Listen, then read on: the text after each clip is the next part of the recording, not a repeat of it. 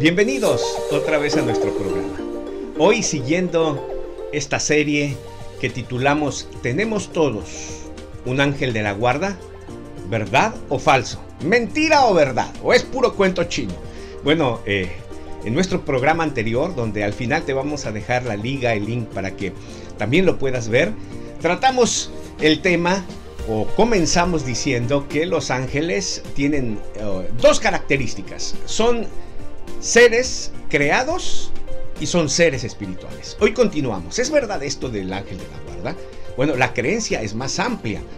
La creencia se dice que Dios asigna a cada persona, ojo con esto, un ángel de la guarda para que lo acompañe toda su trayectoria, toda su vida en la tierra. Y no solo eso, para que lo encamine y lo guíe al cielo cuando se va. Bueno, en fin, es más amplio todo este concepto, ¿no? Pero ¿es verdad esto o es puro cuento chino, como te digo? Bueno, hoy es la continuación, el programa número 2 de este tema.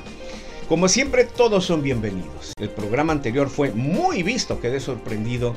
Gracias a Dios por todo eso, se ve que hay interés en todos estos temas, ¿no? En estos temas que son tan bonitos, tan, como dije, misteriosos, escabrosos, con esa cosquilla de la inquietud de saber estos temas espirituales en relación a los ángeles. Así que hoy continuará. Tenemos un programa muy...